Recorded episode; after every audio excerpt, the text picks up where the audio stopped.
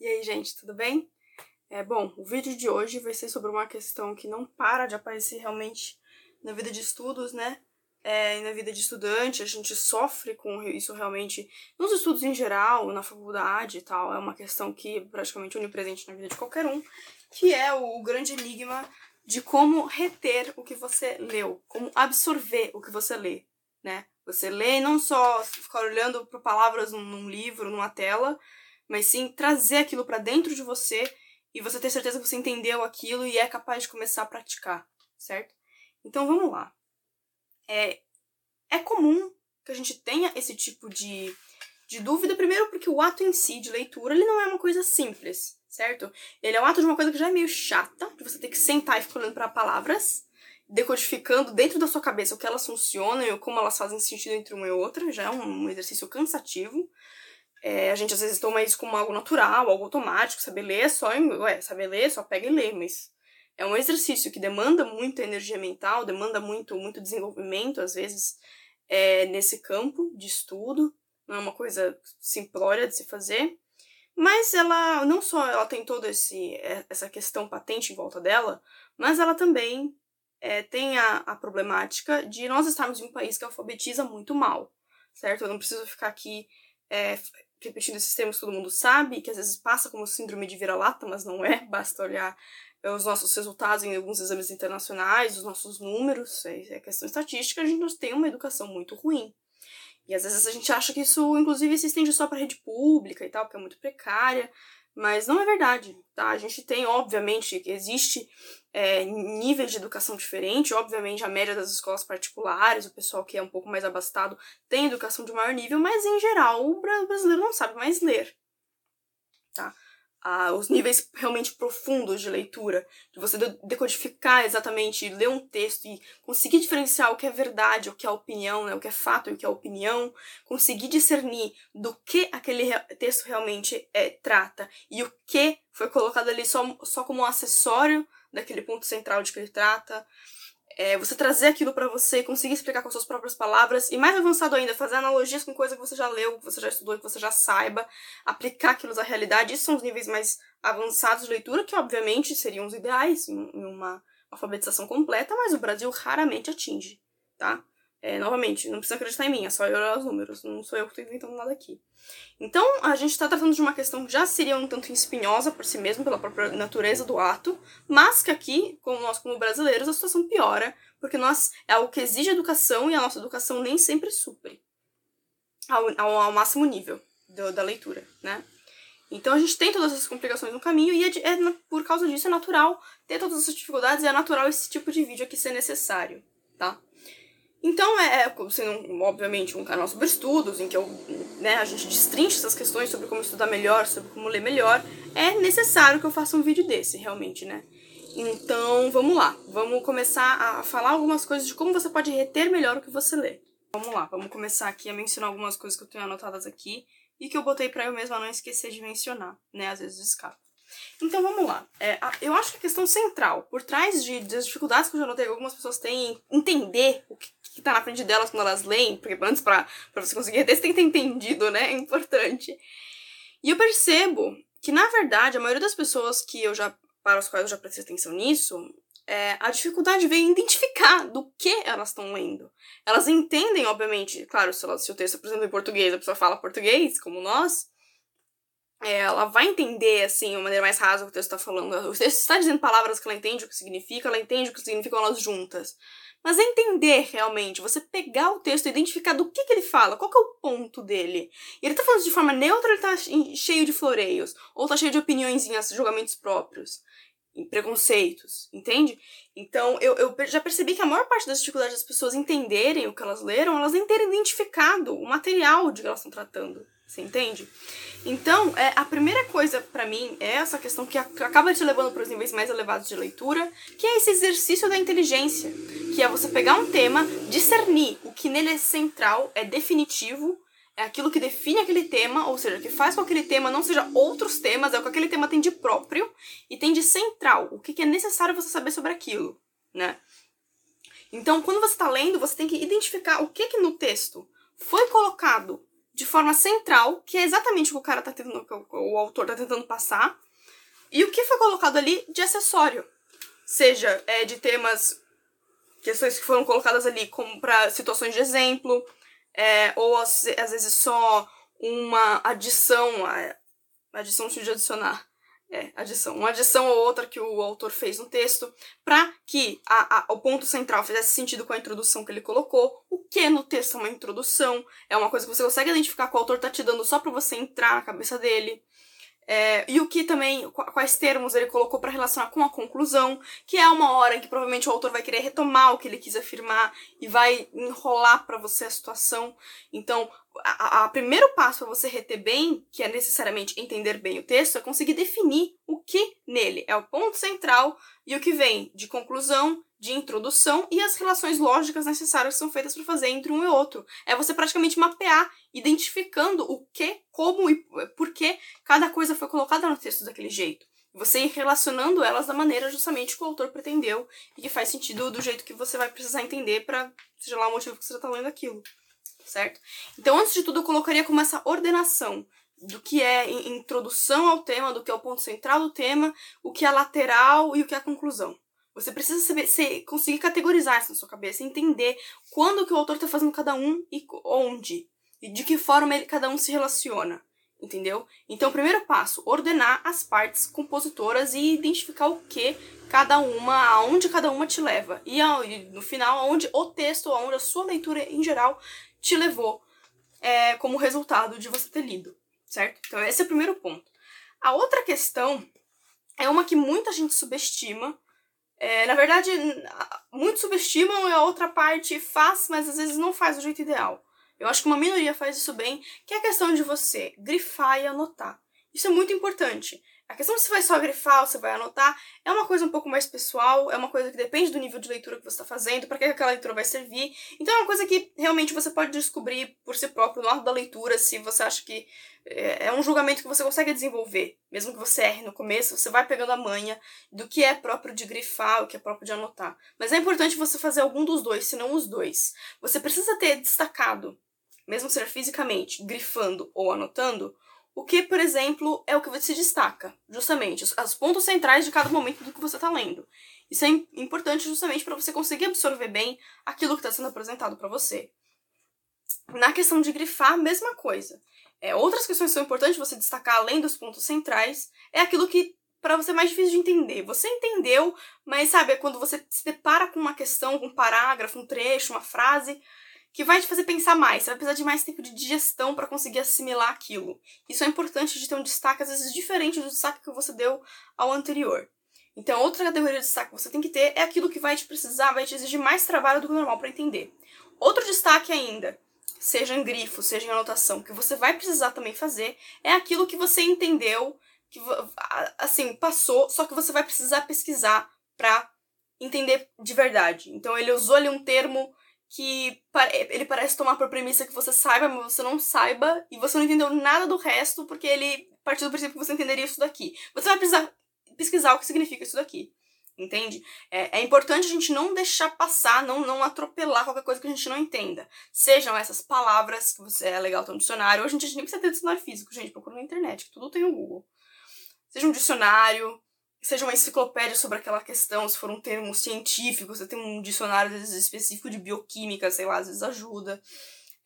Trechos inteiros, uma ideia que ele desenvolveu ali, que você ficou meio fora da curva para você, pesquise. O que você não entender, você precisa pesquisar. E isso você precisa destacar.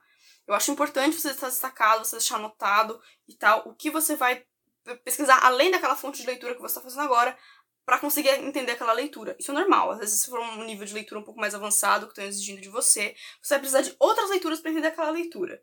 Normal. É importante você dar esse destaque ao que vai te exigir um pouco mais de pesquisa além daquilo. Normal. Outra questão muito importante de se fazer muito importante isso aqui, é você explicar, seja em voz alta, seja por um texto, seja só mentalmente, o que você acabou de ler, porque isso vai te exigir antes um esforço de revisão. Você vai ter que revisitar, repuxar o que antes estava no livro para dentro da sua cabeça. Você vai ter que se apropriar daquilo, e na hora de explicar, você vai começar a testar a sua própria capacidade de coesão entre uma coisa e outra. Tá, você lê esse livro, mas explica pra mim. Pronto, você já vai ter que apresentar aquele tema, o resultado daquela leitura, de maneira que faça sentido. Porque explicação que não faz sentido não é explicação, concorda? Você começa a falar um monte de coisa e não tá explicando nada. Tem que explicar. O ato de explicar exige que você ordene tudo aquilo que você acaba de extrair na leitura de forma lógica e compreensível, certo? Mesmo quando, às vezes, você faz isso justamente quando é o ato de dar uma aula. Então, dar uma aula sobre qualquer tema, seja para um amigo, seja para alguém que precisa, seja para a parede, normal. Você pega e começa a explicar o que o tema te passou ali, o que a leitura te passou. É um esforço que exige essa sua habilidade de revisar já na sua cabeça o que você viu, de ordenar tudo aquilo justamente de forma lógica, de forma racional, e ainda ela meio que te prova que você trouxe aquilo pra dentro, saiu do livro, entrou na sua cabeça. Você consegue explicar com as suas próprias palavras, do seu jeito, e não só do jeito que o autor deu, explicando qual era a intenção, como inclusive o autor apresentou aquilo, e ainda, melhor ainda, se você captar realmente, você pode conseguir fazer analogias com aquilo, com outras coisas que você já sabe. Começar a organizar aquele tema com outros temas que já estão na sua mente. Isso, dependendo da questão, justamente é um tema que vai te exigir um pouco de cultura, certo? Você, sei lá, ler a Divina Comédia de Dante, começar a fazer analogias com outras leituras, é porque você provavelmente já é bem lido, entendeu? Então, às vezes, isso depende realmente do nível de estudo em que você tá. Mas, se você conseguir ser capaz de fazer isso, é algo que já ajuda muito na retenção da leitura. Outra questão também um pouco mais ou menos bem associada a isso, na verdade, é o ato de sempre estar procurando na realidade aquilo que você está lendo. É inclusive essa chave por trás de, e como que eu faço para o que eu leio, para o que eu estudo, não fica só um monte de teoria voando na minha cabeça, umas coisas abstratas e tal, que eu não sei o que significam de verdade.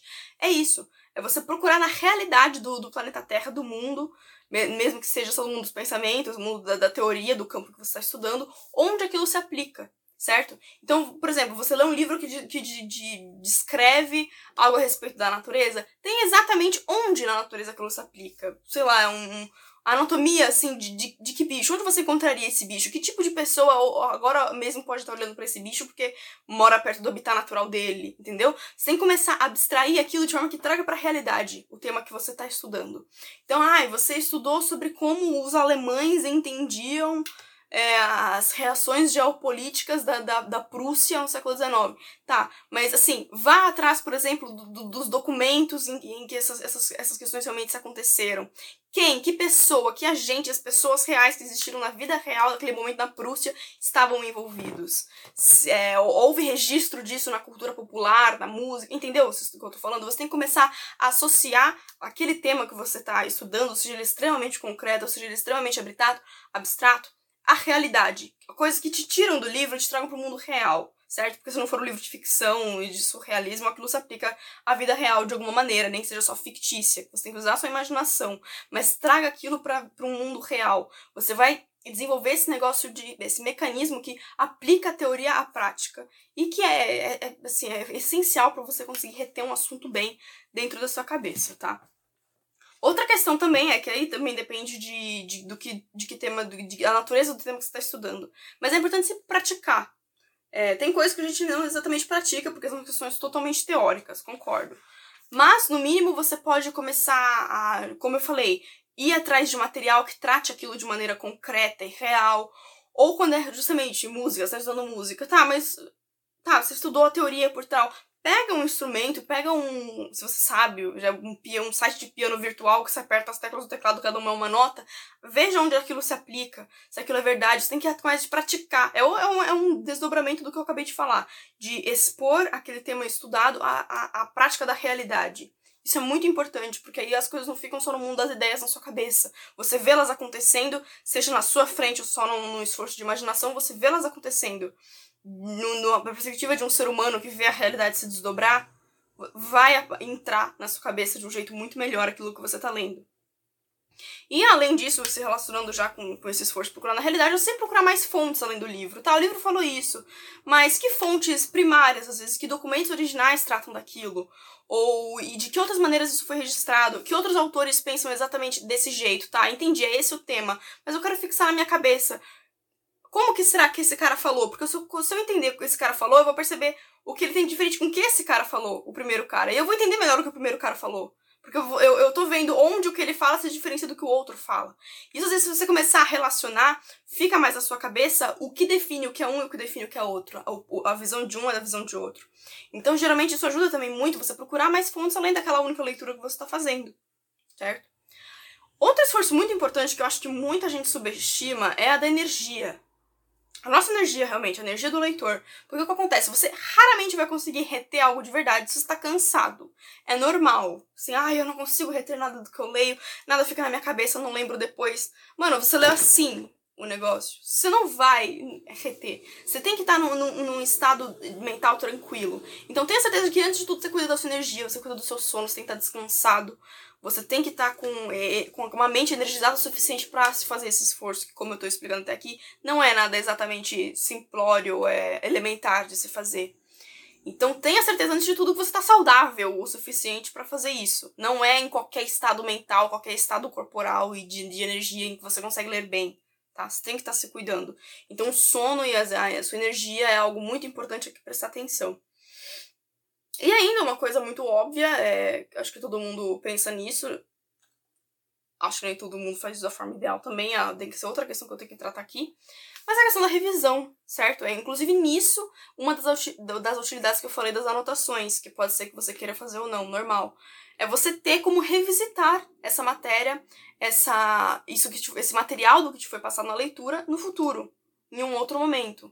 Seja que eu for mesmo se for, o momento que eu vou te cobrar saber disso, o momento em que você vi que você... Caramba, você se deparou com uma situação que... eu acho que eu já li sobre isso antes. Você vai às suas anotações, né? Você precisa ir ler o livro, saber onde está escrito e tentar reestruturar tudo que você já leu sobre aquele tema. Você tem anotado. Então isso já ajuda bastante. Você ter uma anotação com que você possa revisar. Revisar sempre que for necessário para você. Eu acho que, inclusive, isso é algo que eu já percebi nos idiomas. Você fixa muito melhor a situação...